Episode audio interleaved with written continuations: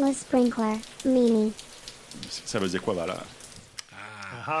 La valeur, c'est le pourquoi on veut faire un travail, c'est le pourquoi on... Souvent, c'est le pourquoi on est dans l'affaire. Fait que si ta seule unique valeur, c'est « je veux faire plus d'argent », fine. C'est pas une bonne valeur, mais tu sais, fine. Au moins, tu sais pourquoi est-ce que tu veux faire les choses. Tu es capable d'enligner tout ce que tu vas faire en disant est-ce que ça nous fait faire plus d'argent ou pas. À la limite, c'est transparent, c'est déjà staté. Exact. C'est déjà mieux. Donc, comme mieux que pas. Comme directeur des ventes, oui, c'est absolument ça ma valeur. Comme directeur RH, non, moi, je veux réduire le taux de turnover. Mais là, comme ingénieur en informatique, moi, je veux réduire la dette technique qu'on a accumulée depuis très longtemps. Pour moi, la valeur, c'est ça. Donc, la valeur, c'est très différent d'une personne à l'autre, d'un département à l'autre, d'un temps à l'autre, des contextes internes et externes. Une brèche de sécurité, histoire comme ça. Là. Soudainement, la valeur n'est plus de développer niveau feature, c'est de ne plus passer à TVA. Mais, tu sais, oui, tu as la valeur, là, puis tu l'as juste, mais tu as la première couche. Non, j'ai nommé 23 valeurs, moi. Là. Oh, oui, non, mais, oui, mais c'est tout legit. Hein? Mais ça, c'est une première couche. Oui. Si tu creuses un petit peu plus... Là, tu vas réussir à voir comment toutes ces valeurs-là s'emboîtent les unes des autres. Okay. Puis, ce qu'il faut faire, c'est amener la direction de ton entreprise à se demander où est-ce qu'ils veulent aller. Sur tes départements, c'est OK, on sait où est-ce qu'ils veulent aller, on sait pourquoi ils veulent aller là. Qu'est-ce que nous autres, on peut faire dans notre réalité, dans notre traduction, qui va livrer sur cette valeur-là, mais qui va faire du sens pour ce que nous autres, on veut faire. Quand tu dis nous autres, c'est qui ça, nous autres? Ben... La gang de sécurité, maintenant. La gang de sécurité. Les développeurs, les chargés de projet, et compagnie. Là. Mais si tu veux dire, écoute, on veut que nos acquis soient mieux protégés, parlons de sécurité, puis que nos clients soient mieux protégés parce qu'on ne veut pas être à TVA. Ne pas vouloir être à TVA et pas ta valeur. Ben, si c'est ça, c'est parce que... L'idée, c'est une anti-valeur. Tu veux créer ce plus de sécurité-là. Ben là... Ton département d'ingénierie doit réfléchir à ça, voir comment est-ce qu'il va tout ce qu'il va bâtir va être plus sécuritaire. Ton département en cybersécurité doit regarder est-ce qu'on est capable de répondre assez rapidement. Est-ce qu'on sait s'il y a des gens qui sont dans nos systèmes? Est-ce qu'on connaît nos vulnérabilités? Tes gens en ressources humaines vont dire « OK, bien là, il faut que j'embauche des gens qui ont une compréhension de la cybersécurité. Okay? » Fait que tout le monde est capable, dans son propre contexte, de s'enligner vers la valeur du dessus. Mais... Tu parlais tantôt un ingénieur qui veut réduire sa dette technique.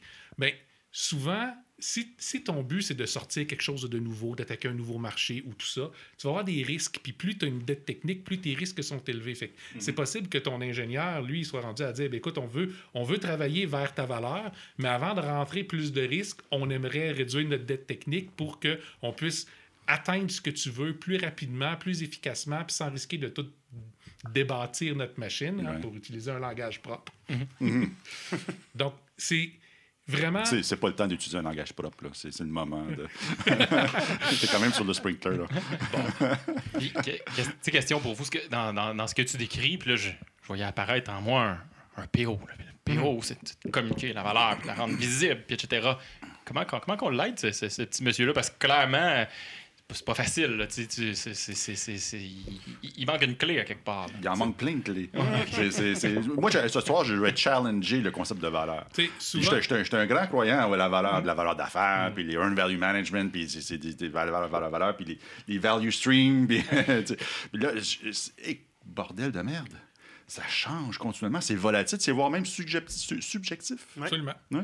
Mais on va te simplifier ça. Nous autres, on décrit la valeur, que tu es capable de savoir si c'est une valeur qui a du bon sens. Ça doit être quelque chose que tu veux augmenter ou réduire. Tu peux avoir des exceptions, mais de façon générale, si tu as un ou l'autre, c'est pas pire. Puis tu es capable de le mesurer. Ce qui est super important, parce que quand ta valeur est « ben mon gut feeling me dit que je pense que c'est rarement bon ». Quand tu es capable de le mesurer, tu dis « on est ici, c'est là qu'on veut aller ». Puis que tu comprends le pourquoi c'est un avantage d'aller vers là. Puis pas juste pour dire, bien, si on veut faire une feature de plus, on peut attirer plus de monde. Ta valeur n'est pas là. Spécifiquement, ta feature ne peut pas être ta valeur si tu construis un logiciel. Là. C'est qu'est-ce que tu veux atteindre avec ta feature. Parce que peut-être que cette feature-là, ben c'est une stratégie pour atteindre ta valeur. C'est peut-être pas la bonne, c'est peut-être pas la meilleure. C'est peut-être une de plusieurs. C'est ça.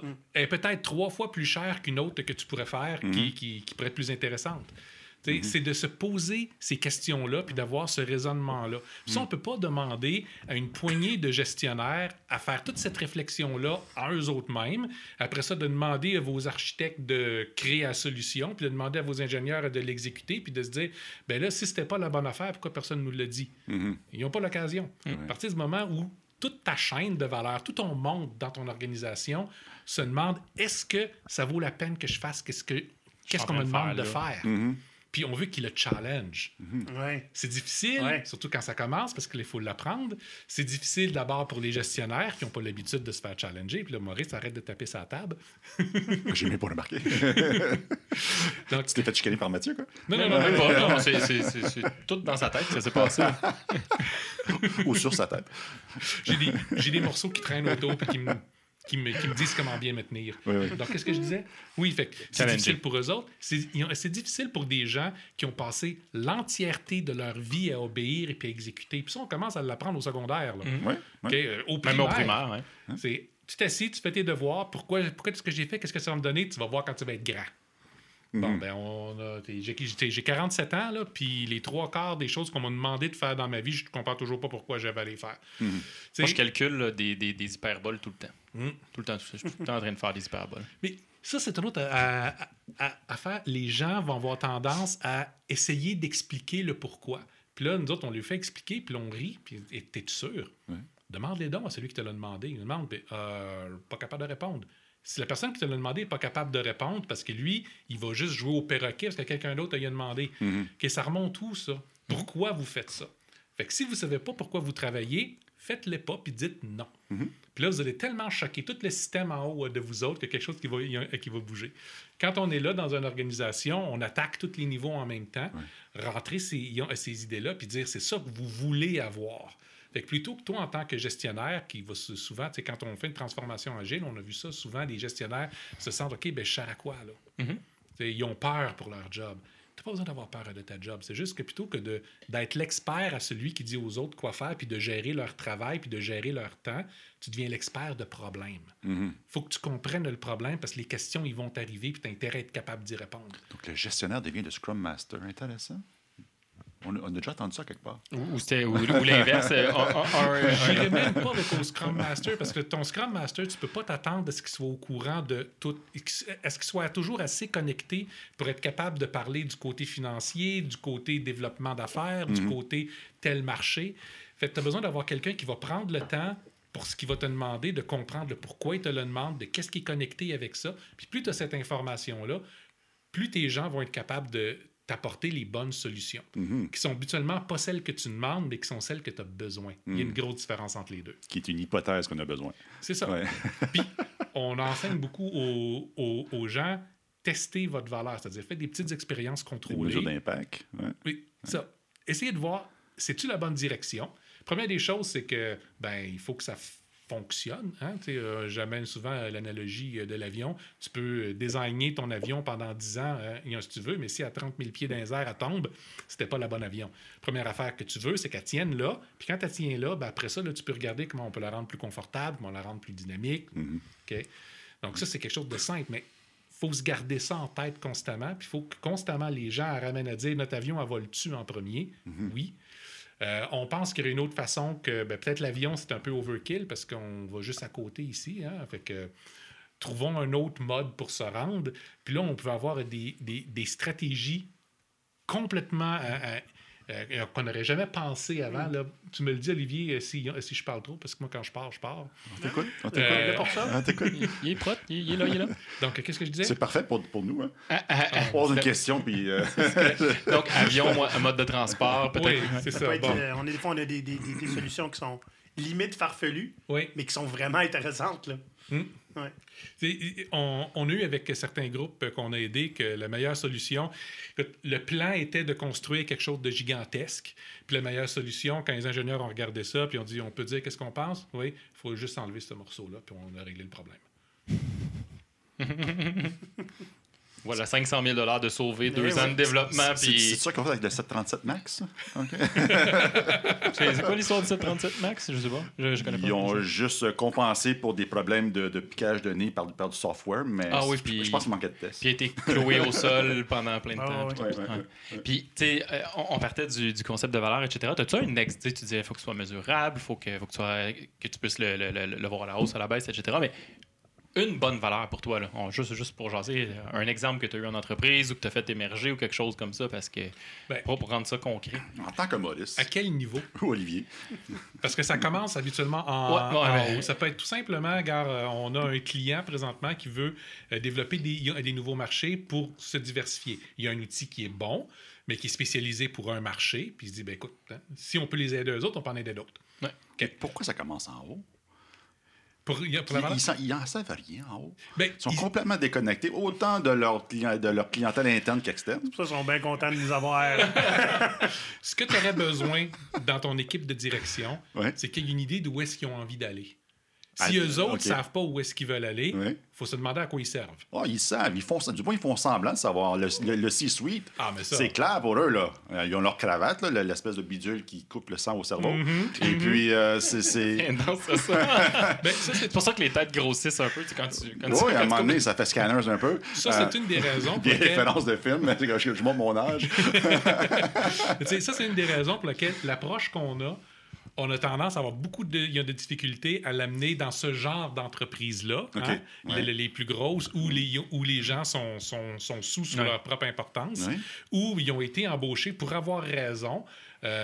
Puis, à ce moment-là, ils ne seront pas prêts à changer quoi que ce soit. Puis des exemples, il y en a plein. C'est fou. Les BlackBerry, les Nokia, les Sears, les Blockbusters, il y a une trollée de C-suite qui disait...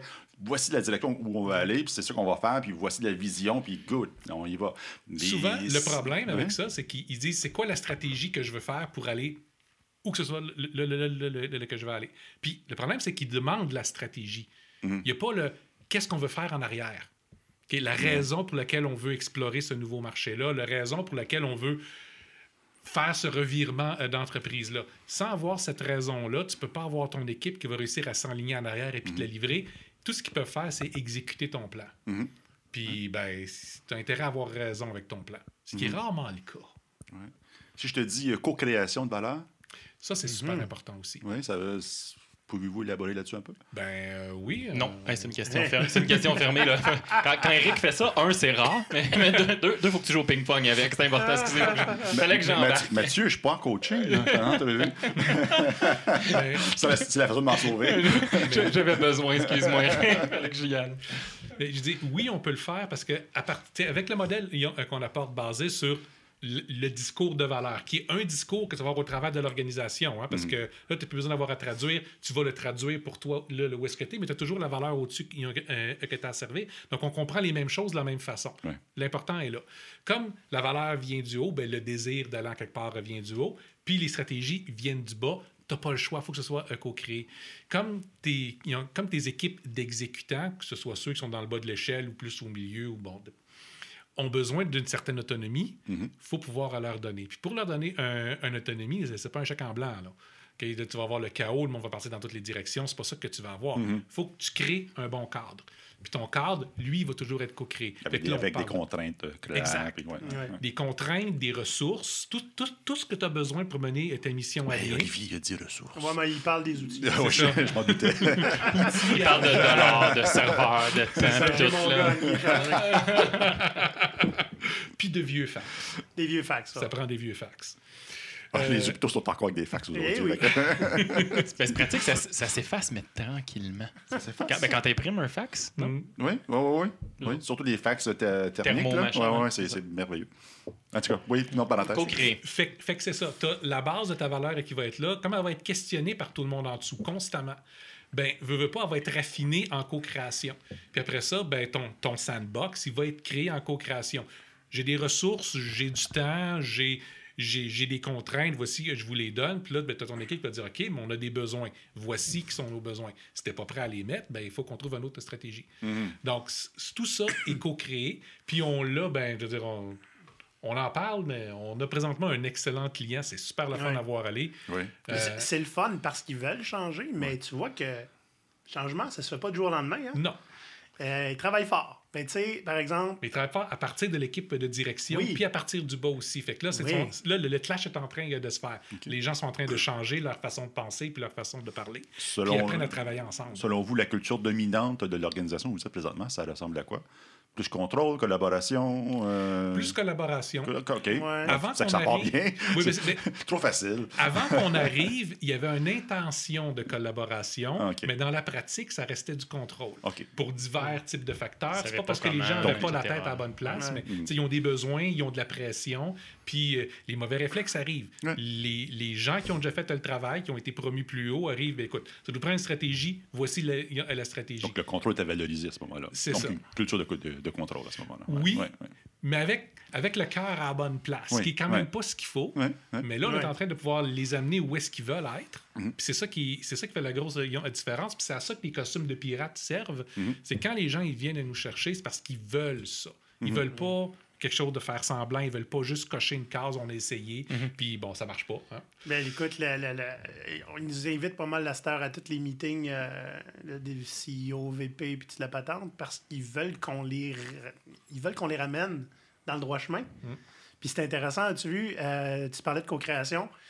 On avait, dans une salle de meeting Teams, plein de super gens, super le fun, qui trouvent ça super drôle de travailler avec des pirates et qui sont en train de, essentiellement, vouloir décider de l'avenir de plein de monde en dessous. Puis une couple de fois, il fallait qu'on se fasse, demandez-leur ce qu'ils veulent. Ils parlaient des nouveaux bureaux. Ils auraient vous parlé. Ils ont déjà essayé de faire quelque chose. Ça n'avait pas marché, le monde n'avait pas aimé ça. Ouais. Ils ne l'auront pas demandé. Mm-hmm. Et que ça a pris une rencontre d'1 heure pour qu'ils changent leur fusil d'épaule complètement. On va aller leur demander ce qu'ils veulent. On a une bonne idée de ce qu'on veut, nous. Puis ils vont pitcher, comment est-ce qu'on va faire ça? Mm-hmm. Les employés. C'est eux autres qui vont vivre dans le nouveau bureau. Puis, écoute, c'est l'illumination de se rendre compte que, hey, c'est pas à nous 7 de décider de l'avenir de 200. Mm-hmm. Hein? On peut jouer un rôle. Mais... Ouais. Puis là, ça, c'est une entreprise petite-moyenne taille. C'est ça. Mais je l'ai faite avec une grosse entreprise aussi. Okay. Mais j'étais juste dans un appartement. J'étais en cybersécurité avec eux autres. Ouais. C'était une vieille organisation, donc avec plein de niveaux hiérarchiques. C'était très, très, très hiérarchique quand on est arrivé là. Ouais. Puis ce qu'on a réussi à faire avec ça, c'est... Les démos où tu présentes tout qu'est-ce que tu as fait, où les gens devraient venir puis ils viennent jamais parce qu'ils trouvent ça plate. Ouais. Bon, ben là, on s'est retrouvés, on avait tout le monde, du VP jusqu'au développeur qui était dans la même pièce en même temps, puis qui se parlait d'égal à égal parce qu'ils parlaient le même langage. Mm-hmm. Là, tous les niveaux hiérarchiques étaient disparus. Il y avait des gens passionnés de cybersécurité qui parlaient ensemble. Ouais. On a vu des décisions du monde qui disaient on pourrait faire ça, mais ça nous coûterait tant d'argent. Décision s'est prise là, live. Mm-hmm. Quelque chose qui était impensable à cet endroit-là avant. Là. Mm-hmm. Okay? Donc, juste parce que les gens parlent le même langage, s'aperçoivent qu'ils sont des gens compétents les uns les autres. Il n'y en a pas un qui est un exécutant, puis l'autre est un boss qui décide. À partir de ce moment-là, bien, il y avait quand même une hiérarchie, il y avait quand même des besoins qui étaient émis d'en haut. Mm-hmm. Mais avec les stratégies qui montaient d'en bas, maintenant, tout était compris. Puis, c'est ça, ça a changé la dynamique complètement. Les choses se sont mises à bouger beaucoup plus vite. Hein. Il y avait 5 équipes, il n'y a rien qui sortait de là. Mm-hmm. Puis, soudainement, il y avait de quoi qui sortait toutes les semaines. Une livraison de valeur démontrée à chaque semaine. Quand tu livres souvent, le monde t'écoute. Exact.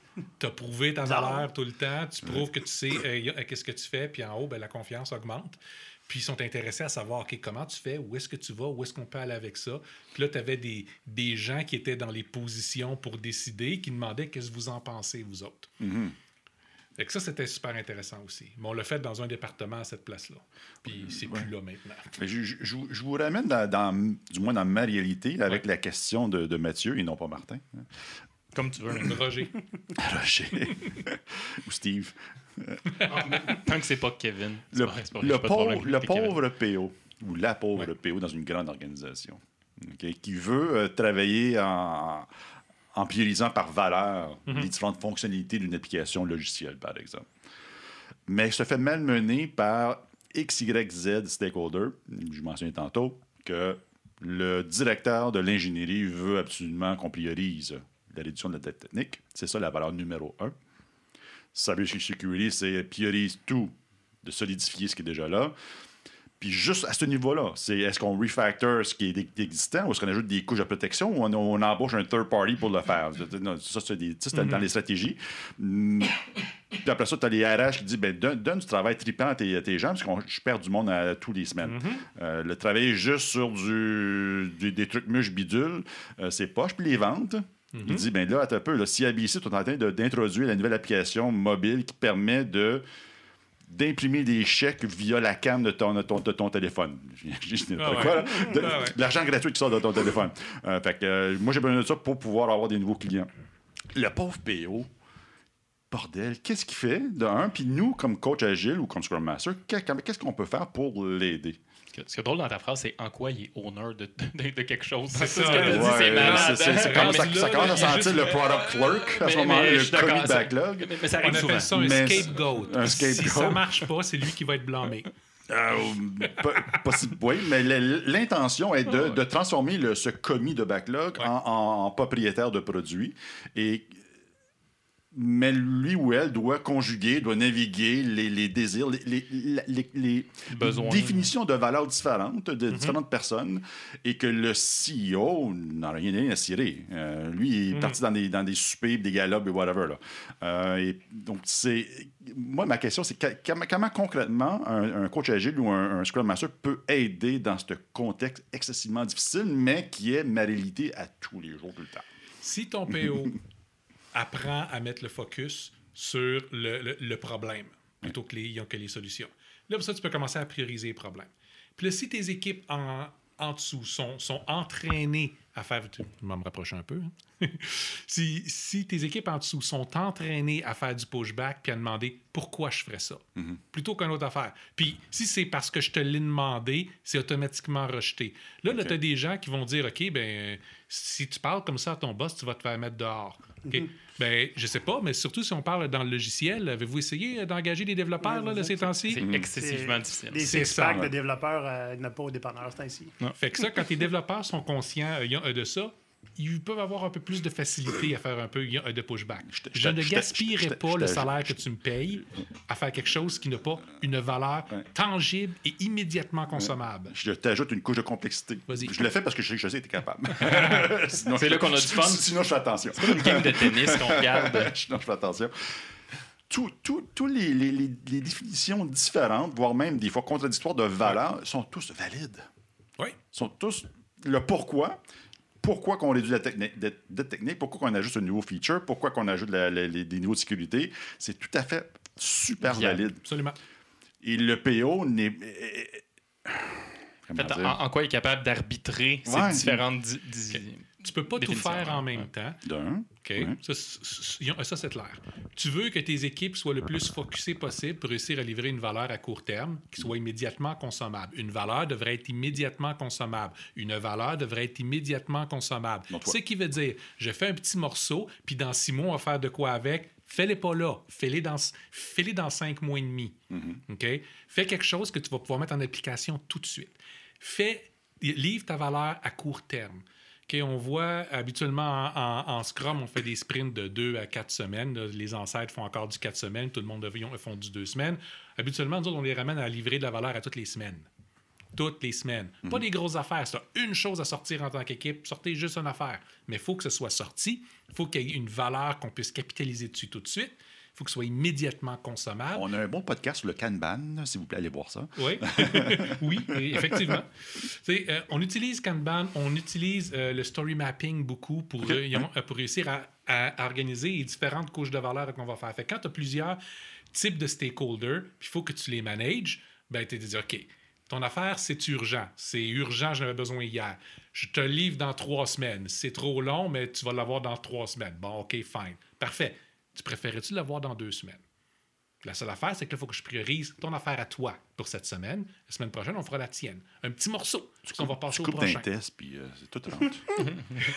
Ah, OK, excuse. Pelleté par en avant. Ben, la qualité en général, là, tu peux... Ça, c'est une des affaires. À chaque fois qu'on va en quelque part, où il y a des gens qui vont créer quelque chose, puis après ça, il y a des gens qui vont le maintenir, OK?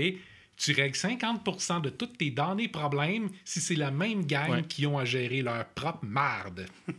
OK? Et qui vont s'arranger pour faire de la qualité, là. Mais comment produire des nouvelles features si j'ai tellement de marde à gérer? T'as un peu. Ça marche plus, là. Ben, t'as juste à pas en faire. Ah, OK! J'ai fait des bugs aujourd'hui. Pourquoi t'as fait des bugs? L'idée, c'est il faut arrêter de voir nos équipes d'ingénieurs ou de développeurs comme des gens qui sont juste là pour livrer un plan.